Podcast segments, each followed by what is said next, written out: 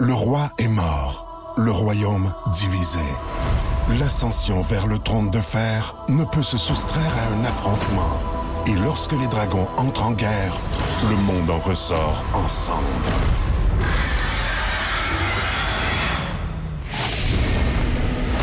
Entre deux factions, tous devront choisir. La Maison du Dragon, nouvelle saison, à regarder en français dès le 16 juin sur Crave.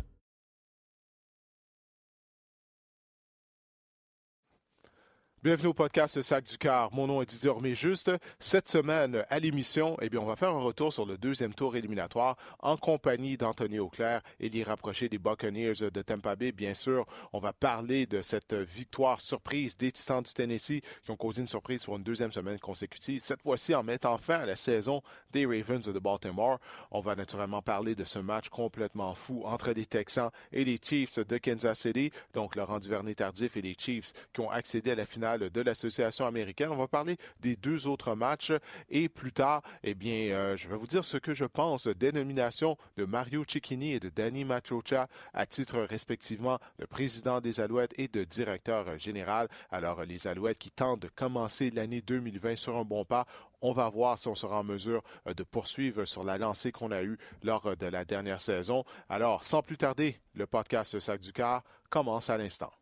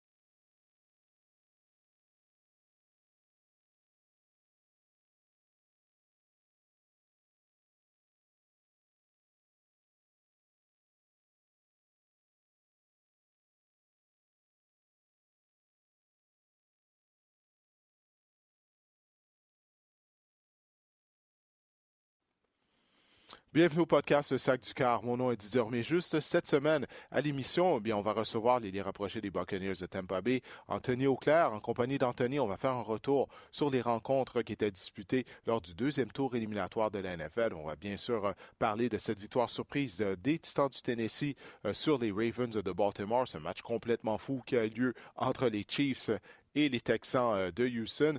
Euh, les Chiefs l'ont emporté, ce qui veut dire que Laurent Duvernay-Tardif et Kansas City ne sont plus qu'à une victoire euh, d'une participation au Super Bowl.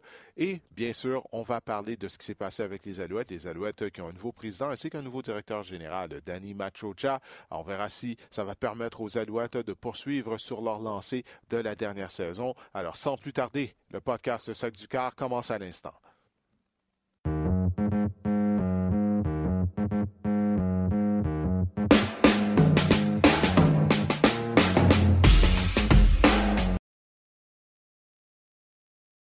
Retour euh, au Québec. Alors dis-moi comment ça se passe? J'imagine que tu dois être heureux euh, d'être de retour avec euh, tes parents et amis pour les prochaines semaines. Oui, très content. La seule chose que je suis pas très content, c'est le froid ultime. Je suis habitué à la chaleur maintenant. Ouais, j'en doute. Ah, ça, fait bizarre de revenir en vacances dans le froid. Normalement, c'est l'inverse. Oui, absolument, oui. Ben écoute, fais pas comme moi, arrange-toi pas pour tomber malade. Euh, et comme la moitié des gens au Québec, là, on dirait que tout le monde tombe, malade par les temps euh, qui courent. Mais oui, effectivement, hein, physiquement, on perd rapidement l'habitude du temps froid. Hein. Ouais, c'est fou, mon gars. Je pensais pas que ça allait arriver, mais je, c'est l'inverse. J'haïssais le chaud j'aimais le froid, mais là, ces temps-là sont terminés. Bon, ben parfait. Écoute, on va y aller tout de suite euh, en ordre chronologique des rencontres qui étaient présentées en fin de semaine. Euh, les Vikings du Minnesota qui se sont inclinés par la marque de 27 à 10 contre les 49ers de San Francisco. Euh, je sais pas toi, qu'est-ce que tu as pensé de la rencontre, mais moi je trouvais que les Vikings avaient l'air fatigués. On sait qu'ils avaient joué le week-end dernier. Ils ont une courte semaine, seulement six matchs. Je sais pas pourquoi la NFL s'arrange tout le temps pour qu'il y ait une équipe qui ait une courte semaine lorsqu'on est rendu en éliminatoire, mais tout ça pour dire que lors de la même semaine, on a joué à la Nouvelle-Orléans, on est retourné au Minnesota Et ensuite de ça, on s'est dirigé sur la côte ouest pour affronter les Niners, la meilleure équipe de la nationale. Alors, les Vikings qui manquaient de vigueur, je trouve, au cours de la rencontre. donc, quelle a été ton analyse finalement de cette belle victoire de la part des Niners? T'as raison. En fait, euh, les Vikings venaient de jouer un match émotif euh, qui s'est terminé dans les derniers moments. Semble que c'était en overtime contre les Saints. Donc, euh, un match très difficile à gagner. Puis pas beaucoup de journées de repos, c'est sûr et certain. Et là, tu affrontes une équipe qui court beaucoup le ballon, qui court bien le ballon et qui ont une très bonne défensive. Donc, c'est ça la recette du succès en série, c'est d'avoir un bon jeu au sol, et une bonne défensive. Si tu as un bon jeu au sol, tu gardes l'offensive adverse sur euh, les lignes de côté et tu gardes la défensive adverse sur le terrain. Donc, euh, on parle ici de Jimmy euh, Garoppolo. Jimmy G a lancé pour 131 verges seulement. Une pause de toucher une interception. Donc, pour lui, c'était juste de gérer le match et de pas de, trop créer de revirement. Puis il a bien fait ça. Les Niners, bon, comme je disais, ils semblaient reposer. Tu as mentionné le jeu au sol. Moi, ce que j'ai aimé du côté euh, des 49ers, ben, c'était au début de la rencontre, leur première séquence qui s'est terminée euh, par un toucher, mais on s'attendait à ce que les Niners commencent le match en courant avec le ballon. Mais Kyle Shanahan, lui, est arrivé en passant le ballon. C'est de cette façon-là qu'on a traversé le terrain. Mais après l'interception de Richard Sherman, on est allé d'une séquence de 8 jeux, 44 verges qui s'est terminée par le toucher de Tavon Coleman et les 8 jeux ont été 8 courses. Donc, on a gagné ce match en étant l'équipe la plus robuste euh, définitivement, puis on a gagné la guerre des tranchées avec la ligne d'attaque qui est en mesure euh, de créer des brèches pour les porteurs de ballon, mais également en défense. La ligne défensive des Niners qui a réussi 6 euh, sacs, 6 sacs du, quart aux dépens de Kirk Cousins. Et non seulement ça, on a complètement arrêté le jeu au sol des Vikings du Minnesota. Dalvin Cook avait été sensationnel la semaine précédente contre les Saints. Qu'est-ce que tu as pensé de la performance des 49ers de San Francisco en défense? C'est sûr que quand tu as un bon front défensif et que tu crées de la pression sur le carrière comme ça, euh, et surtout que tu arrêtes le jeu au sol, ben là, les revirements vont arriver. Puis c'est ce qu'on a vu avec euh, Richard Sherman, justement, euh, qui profite de ces occasions-là depuis le début de sa carrière. on sait qu'il y a un bon front défensif devant lui, il est dangereux dans la tertiaire, donc il en a profité. Puis c'est, ça, va être ça la clé du succès pour eux en défensive pour le reste des éliminatoires. Ouais, l'interception de Sherman, je ne sais pas ce que tu as pensé là-dessus. Adam Thielen, qui n'a pas été très combatif. Sherman, qui a couru le tracé de passe pour lui, puis qui a été beaucoup plus agressif au, point, au point d'attaque. Alors ça, ça m'a déçu de la part de Thielen. Il semblait nonchalant. Il est resté planté là. Sherman a coupé devant lui, puis a réussi l'interception. Ben, c'est ça que ça fait. Tu as de la pression sur le corps arrière. Sherman est assez intelligent, il sait. Donc, euh, il sait que le corps adverse n'a pas beaucoup de temps pour lancer. Donc, il jump les routes comme ça parce qu'il sait que ça ne sera pas un, double move puis que, le, que Thielen n'ira pas deep parce qu'il n'y aura pas assez de temps pour lancer le ballon. Donc, lui, ça lui permet de jouer plus agressif sur les ballons puis ainsi créer des, revirements comme ça. Oui, en tout cas, bon travail de la part de Richard Sherman qui continue de connaître des succès lors des matchs éliminatoires. On sait qu'est-ce qu'il a accompli euh, au, plus tôt durant sa carrière lorsqu'il portait les couleurs des Seahawks de Seattle. Et puis moi, moi je suis impressionné par Sherman parce que, souviens-toi, il avait subi une déchirure à un tendon d'Achille il y a quelques années lors de sa dernière mm-hmm. saison à Seattle. Puis lorsqu'il s'est joint avec les 49ers, je me disais, bon, ben, il va terminer sa carrière là, il ne sera plus le même joueur, surtout avec une blessure au tendon d'Achille. Mais non, euh, il demeure quand même un excellent joueur. Puis là, lors de matchs importants, a réussi un, jeu clé avec euh, cette interception.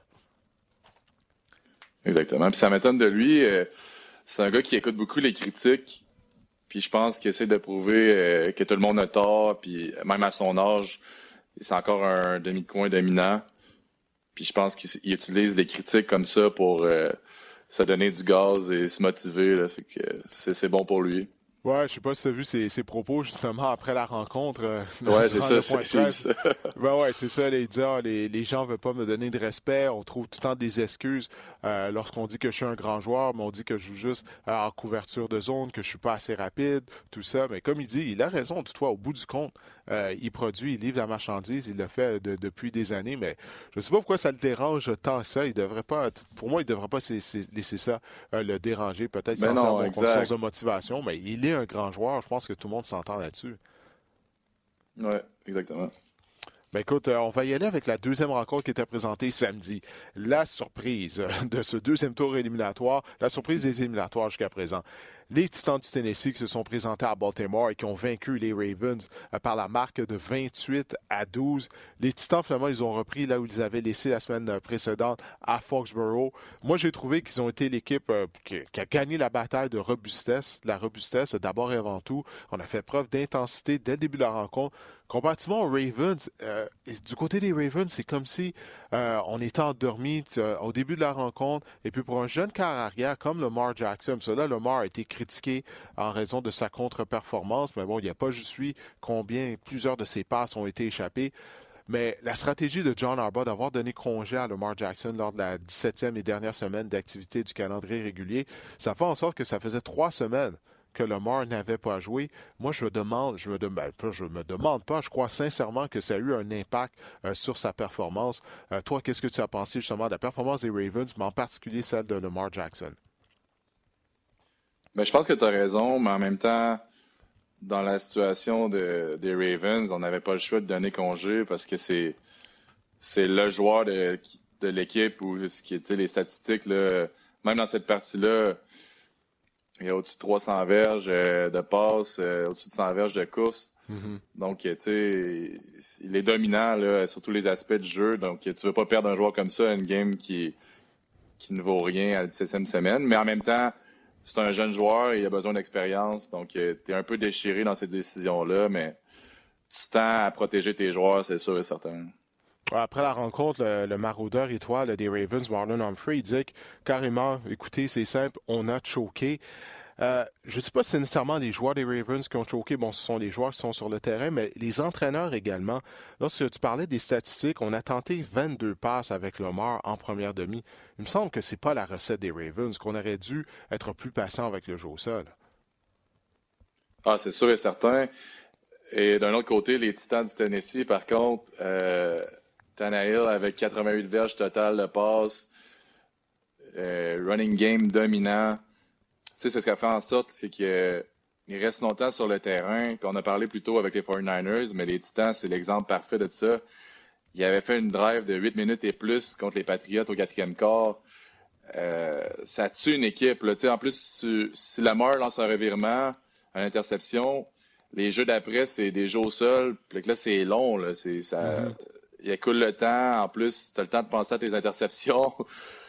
Il n'y a rien qui tue plus une équipe que ça, je trouve.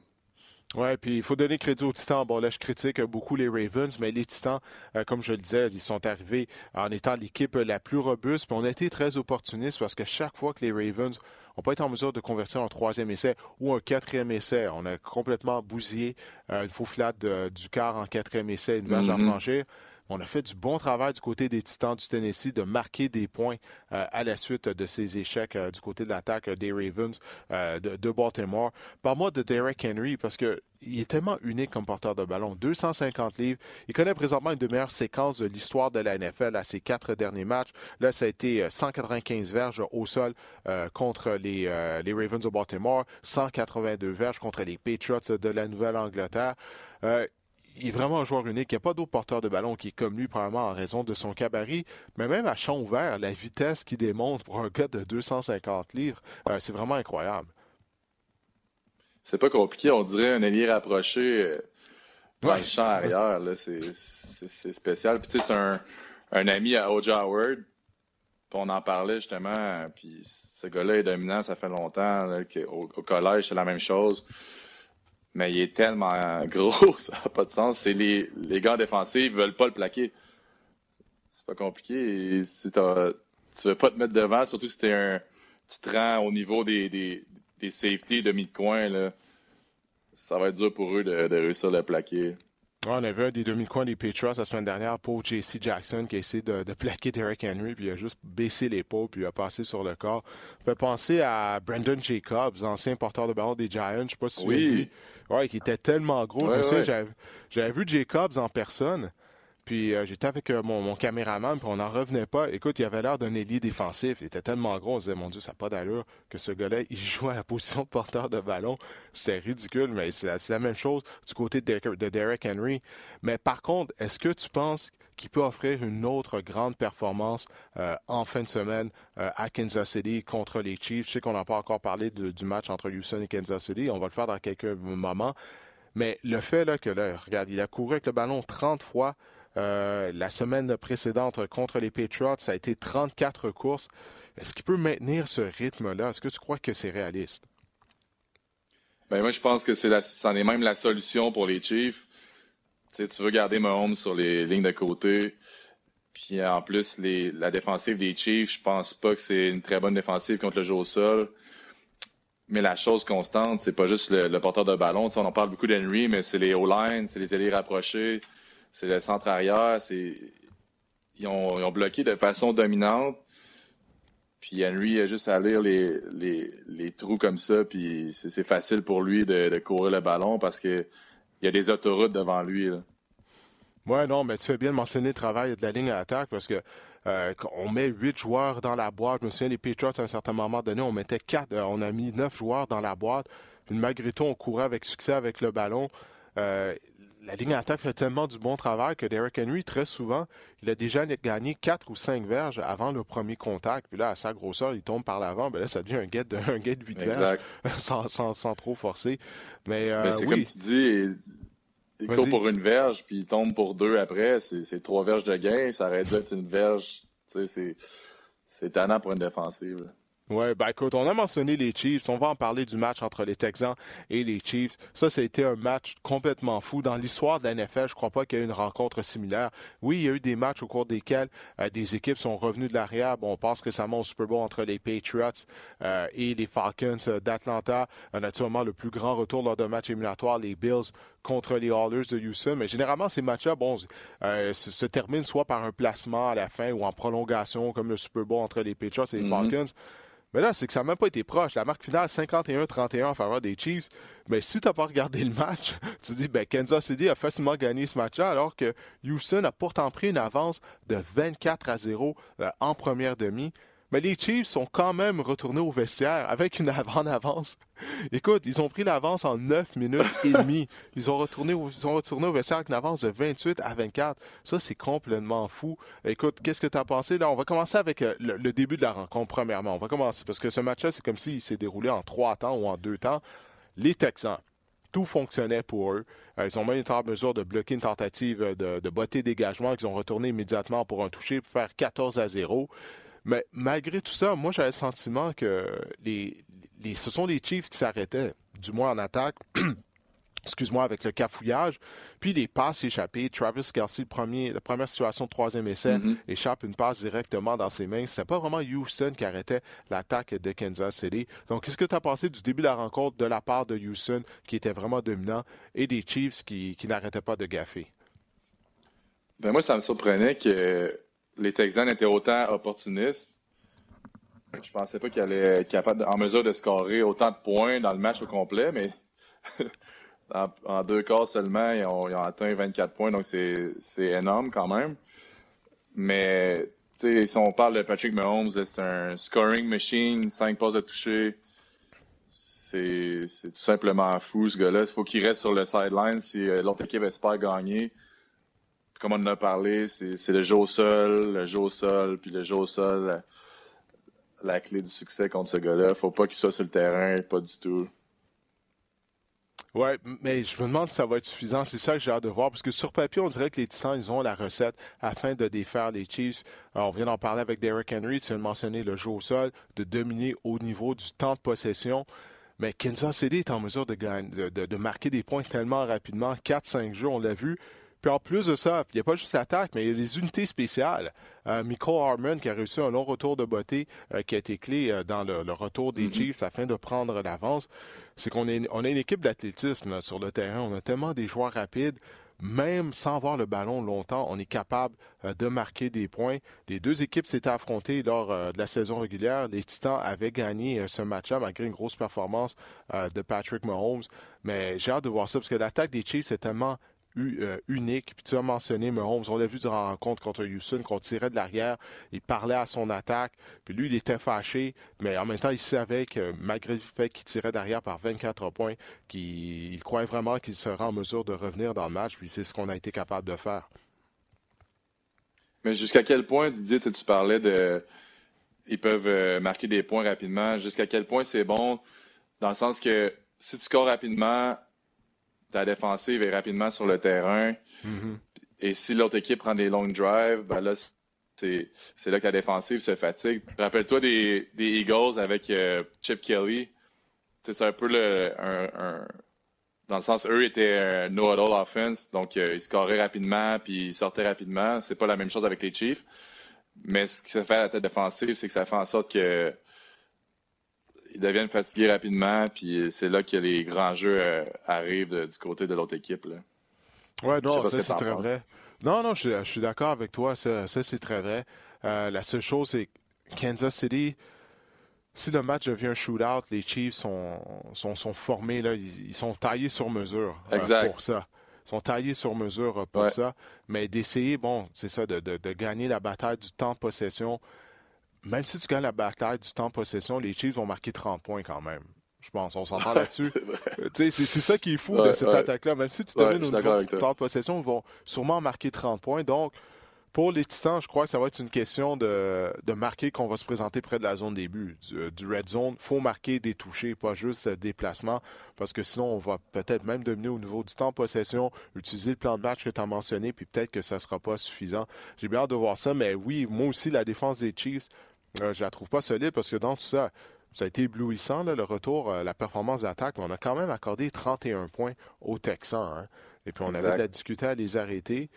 Alors, on sait que les receveurs, on n'a pas parlé des receveurs de passe des Titans du Tennessee, puisque depuis le début des éliminatoires, naturellement, Derrick Henry est tout à fait dominant. Mais on a quand même euh, A.J. Brown qui a connu toute une saison régulière. On a John Smith, les rapprochés, Corey Davis, puis ces joueurs-là sont en mm-hmm. mesure d'aller chercher des verges après les réceptions. Euh, donc, euh, non, moi, j'ai déjà hâte d'avoir cette rencontre-là. Est-ce que les Titans vont pouvoir causer une surprise? Souviens-toi, il y a deux ans, Tennessee, à l'époque, Marcus Mariota le carrière partant, mais c'était présenté au Arrowhead Stadium. Puis ils avaient gagné le match. Eric Henry avait une grosse rencontre encore une fois. Alors, on va voir est-ce que l'histoire va se répéter dimanche. Au revoir. Bien hâte de voir ça. Alors, on va mentionner également du côté des Chiefs la performance de Frank Clark qui a réussi trois sacs du corps. Clark a été critiqué étant donné qu'on l'avait mis sous contrat à, gros prix. On a laissé partir Dee Ford, euh, qui a connu tout un match sur les 49ers de San Francisco, mais Frank Clark était constamment euh, dans le champ arrière euh, contre Deshaun Watson et Houston. dans le troisième et dernier match qui était présenté, eh bien, les Seahawks de Seattle ont été éliminés par les Packers de Green Bay. Le match avait lieu au Lambeau Field. Les Packers ont gagné 28 à 23. Ça a été une domination des Packers, en particulier en première demi. Mais ensuite de ça, les Seahawks sont revenus dans le match, principalement grâce à Russell Wilson. Qu'est-ce que tu retiens de cette rencontre? Euh, je suis tanné avec mon jeu au sol, mais si tu enlèves les, verges au sol de Russell Wilson, euh, les Seahawks sont pas courus pour 50 verges. Mm-hmm. Donc, tu sais, ça rend ton offensive euh, unidimensionnelle. On sait, on sait quoi que Russell Wilson est capable de faire, mais ça devient difficile pour lui de, devoir tout faire à un moment donné. C'est de courir à gauche, à droite, comme si c'était dans le parc, puis d'ouvrir le jeu tout le temps. À un moment donné, c'est si lui est contenu, c'est l'offensive des Seahawks, ça, va nulle part. Donc, je pense que c'est ça qui a fait en sorte qu'ils ont eu de la difficulté, c'est qu'ils étaient beaucoup unidimensionnels. Ouais, c'est qu'on a tellement eu de blessés hein, à la position porteur de ballon du côté euh, des Seahawks de Seattle. Mm-hmm. On a dû sortir Marshall Lynch de la retraite. Puis écoute, Marchand, je l'aime bien, mais clairement, il n'y a, plus de jus là, dans ses jambes. Là. En situation de Courgain, il fait encore le travail, par contre. Il est tellement robuste, mais écoute, après ça, c'était vraiment pénible. Lors des deux matchs éliminatoires, ça a été Russell Wilson, leur meneur au sol, lors des deux rencontres. Contre les Packers, 7 courses, 64 verges pour Russell. Mais je sais pas, on dirait euh, le plan de match qu'on avait en deuxième demi, justement, lorsqu'on tirait de l'arrière, là, c'est Russell qui a pris les choses en main. On n'aurait pas pu commencer avec ce plan de match-là dès le début de la rencontre parce que on dirait que c'est à ce moment-là que l'attaque des Seahawks, elle est à son mieux. Quand tout repose sur les épaules de Russell Wilson, pour certaines équipes, ça ne serait pas une situation idéale, mais on dirait que c'est là qu'il est à son mieux, puis c'est là que l'attaque des Seahawks est, à son mieux également lorsqu'on se met à improviser du côté de l'attaque. C'est exact, c'est intéressant parce que c'est toujours ça, en fait. Tu arrives avec un game plan, puis probablement qu'eux, c'est d'installer le jeu au sol, puis ça n'a pas fonctionné. Et là, tu arrives avec Russell Wilson, tu commences à avoir un meilleur tempo, à avoir un peu plus de momentum. Mais là, il commence à se faire tard dans le match. Puis ça, en fait, c'est un classique parce que c'est quand tu tires de l'arrière que tu commences à avoir un bon momentum parce que tu n'as plus rien à perdre. Donc, donc tu n'installes plus le jeu au sol, euh, tu fais juste lancer, courir à gauche, à droite avec Russell, puis ça fonctionne. Mais comme tu dis, c'est des choses que faut penser à amener euh, au début, euh, dès la première séquence, pour avoir un momentum. Oui. Et puis, bon, du côté des Packers, Devante Adams a vraiment connu tout un match. 8, réceptions, bon pour 160 verges. Il a inscrit deux touchés. Moi, écoute, en, tant qu'ancien joueur défensif, moi, j'en revenais pas que les Seahawks, on dirait qu'ils n'avaient pas de plan de match pour Devante Adams. On sait que c'est la cible favorite d'Aaron Rodgers, mais jamais on l'a doublé. Il y avait même des situations de troisième essai. On savait que Rodgers allait cibler euh, Adams. Puis malgré tout, euh, on l'a laissé à un contre un, puis là, lui, il s'est amusé. Il a vraiment connu un gros match. Euh, qu'est-ce que tu as pensé de la performance des Packers? Ben, tu sais, tout repose sur Aaron Rodgers, puis je pense que, comme tu l'as dit, on aurait dû doubler Adams, puis ce duo-là, il fait, il fait des dégâts. On a, on a pu le voir en fin de semaine, puis je pense que ça va être dangereux dans les prochains matchs. Mais encore une fois, la clé contre les Packers, ça va de, de garder euh, Rodgers sur les lignes de côté. Donc, euh, ça va être intéressant de voir contre les 49ers, euh, avec la bonne défensive qu'ils ont, le bon front défensif. Ils vont pouvoir mettre de la pression sur Rodgers puis empêcher justement ce duo-là de faire autant de dégâts. Oui, puis les deux équipes s'étaient affrontées euh, lors du calendrier régulier. Ça se passait le 24 novembre. Le match était à San Francisco, où il va avoir lieu en fin de semaine. Puis ça avait été un des pires matchs en carrière d'Aaron Rodgers. Euh, il avait tout juste amassé plus de 100 verges par, voie, par la voie des airs. Euh, la ligne à attaque, la protection n'avait pas tenu coup face à l'excellente ligne défensive des 49ers de San Francisco. Est-ce qu'on peut s'attendre à un résultat différent, surtout après avoir vu la performance de la défense des Niners contre les Vikings?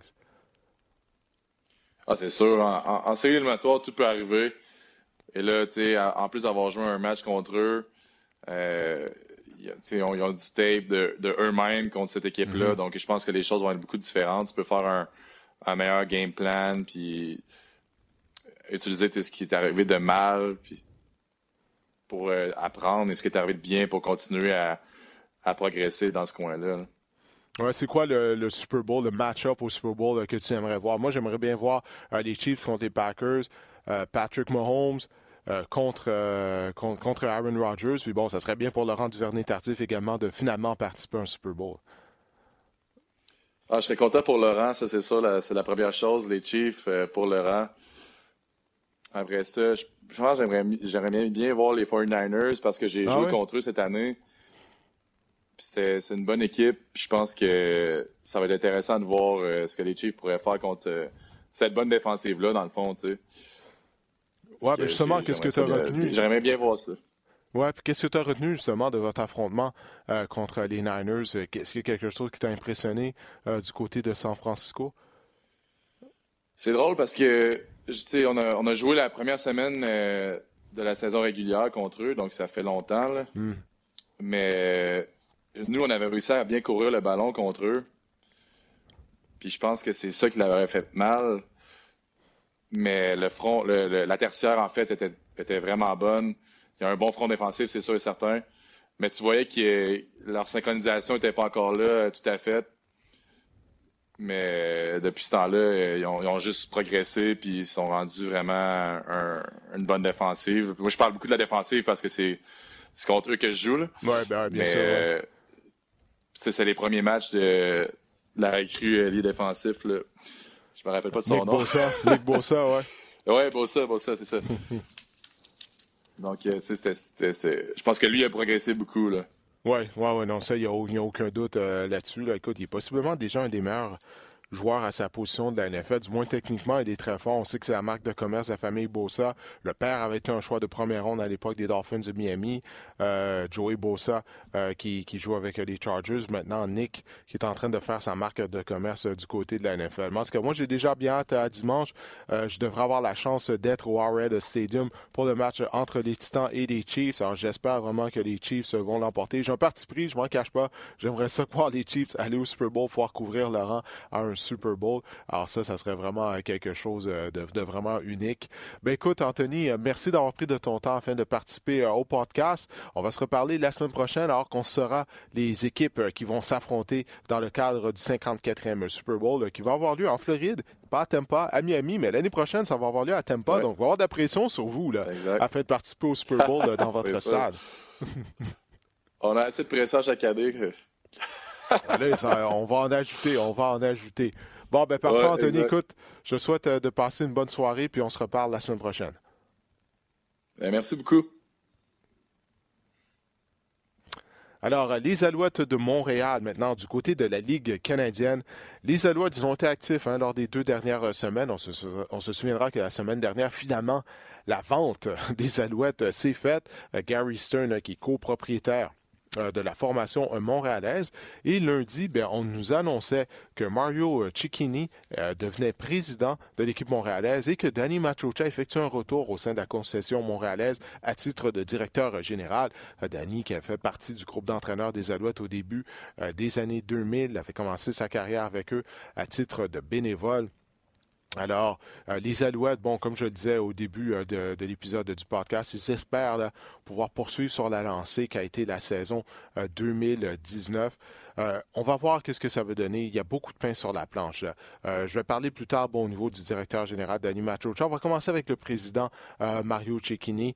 si vous ne connaissez pas Mario Cecchini, j'imagine que vous avez lu sur lui depuis la nomination des Alouettes, depuis sa nomination avec les Alouettes. il a œuvré dans le monde des, médias pendant près de 35 ans, en particulier du côté de la radio. Il a été président du, chez, chez Chorus Québec. Donc, il devrait en théorie avoir euh, les contacts nécessaires afin d'aller chercher des commanditaires euh, du côté euh, des Alouettes. Mais ce qu'il y a de, principal, il l'a bien dit lors de son point de presse, c'est que du côté des Alouettes, on se doit d'unir tout le monde sous un même toit les Alouettes, au niveau de, leur installation, eh ils sont en retard comparativement aux autres formations de la Ligue canadienne. Parce qu'au cours de la dernière décennie, euh, la majorité des équipes de la Ligue canadienne, soit qu'on a eu de nouvelles installations, on a rénové nos installations, on a des installations modernes, alors que chez les Alouettes, on est une équipe vagabonde. on n'a pas de bureau, on loue des bureaux, on loue les bureaux stade olympique. Euh, c'est la même chose pour le camp d'entraînement. Euh, autrefois, le camp d'entraînement avait lieu à Lennoxville, dans dans, la région de Sherbrooke. Bon, maintenant, on l'a déménagé à Montréal, euh, mais malgré tout, on n'a pas un site d'entraînement euh, stable du côté euh, des Alouettes. Et Chiquini, lors du point de presse, bien, il a dit pour lui, c'est une priorité que les gens des opérations football, que les gens des bureaux, des ventes, du marketing, de la direction de l'équipe et que le terrain d'entraînement, tout ça soit au même endroit. Euh, il n'y avait rien de concret à nous annoncer, mais il a dit que ça, c'était sa priorité euh, numéro un. Alors, on va voir euh, s'il sera en mesure, justement, de mener ce dossier à une conclusion, parce que ça fait longtemps qu'on en parle de ça, que les Alouettes se, doivent d'avoir un site d'entraînement. quand je dis longtemps, ça fait au moins une dizaine, une douzaine d'années. C'était pas une priorité euh, pour la famille Wharton Hall. En fait, pour les Wharton Hall, on s'en foutait complètement. On n'était pas là pour ça. On n'a pas dépensé d'argent pendant tout le temps qu'on a été propriétaire de l'équipe à Montréal euh, afin d'avoir euh, une des, de meilleures installations, mais là, c'est une priorité euh, pour euh, Cicchini. Personnellement, moi, je ne le connaissais pas du tout. Je ne connais pas Mario Cicchini, mais j'ai bien aimé euh, la présence qu'il avait lors du point de presse pour ce que ça vaut. j'ai bien aimé sa présence. il m'avait l'air d'être solide. Alors, j'espère qu'il pourra justement trouver un site afin de bâtir euh, des installations pour les Alouettes et naturellement, comme il a dit, ça n'est pas caché, euh, c'est d'augmenter les revenus euh, de l'équipe. Alors j'espère vraiment qu'il sera en mesure de le faire. Maintenant, pour ce qui est de Danny Machocha, bon, ça fait des années, presque à tous les hivers, il y avait des rumeurs qui envoyaient Machocha au sein d'organisations montréalaises. Mais là, après neuf saisons à titre d'entraîneur-chef des Carabins de l'Université de Montréal, il est maintenant le directeur général des Alouettes. Et comme je disais, il y a beaucoup de pain sur la planche pour Machocha. Machocha avait déjà été directeur général au sein de la Ligue canadienne de 2008 à 2010 avec les Eskimos d'Edmonton. Sa fiche n'avait pas été reluisante euh, avec les Eskimos. Mais ça ne veut pas dire que ça va se répéter avec les Alouettes. Danny a eu beaucoup de temps afin de penser à qu'est-ce qui n'a pas fonctionné lorsqu'il avait été DG des Eskimos.